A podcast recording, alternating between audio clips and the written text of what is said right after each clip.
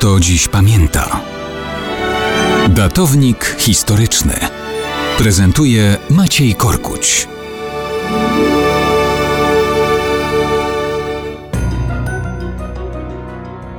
Mało kto dziś pamięta, że dzięki podpisaniu przez Polskę traktatu w dniu 2 września 1931 roku możemy się swobodnie osiedlać w pewnym europejskim, wyspiarskim regionie o powierzchni dwukrotnie większej od Belgii, o połowę większej od Holandii, prawie identycznej jak dzisiejsza Litwa. Ten region to Svalbard, archipelag na Oceanie Arktycznym obejmujący kilkanaście wysp, z których największą i najbardziej znaną jest Spitsbergen.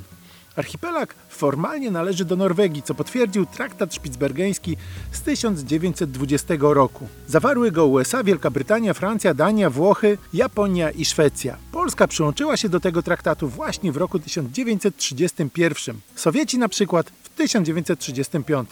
W sumie Państw sygnatariuszy jest dzisiaj ponad 40. Wszystkie mają prawo do korzystania z bogactw naturalnych archipelagu i do nieskrępowanych badań naukowych. Stąd nie tylko Norwegia, ale też i Rosja ma tam kopalnię węgla kamiennego.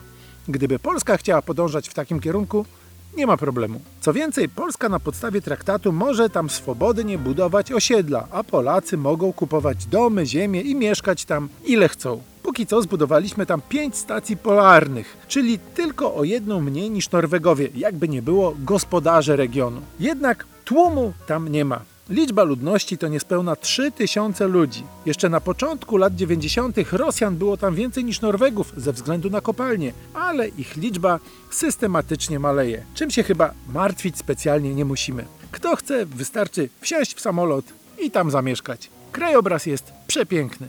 Tyle, że od Svalbardu, jakby to delikatnie ująć, wieje chłodem.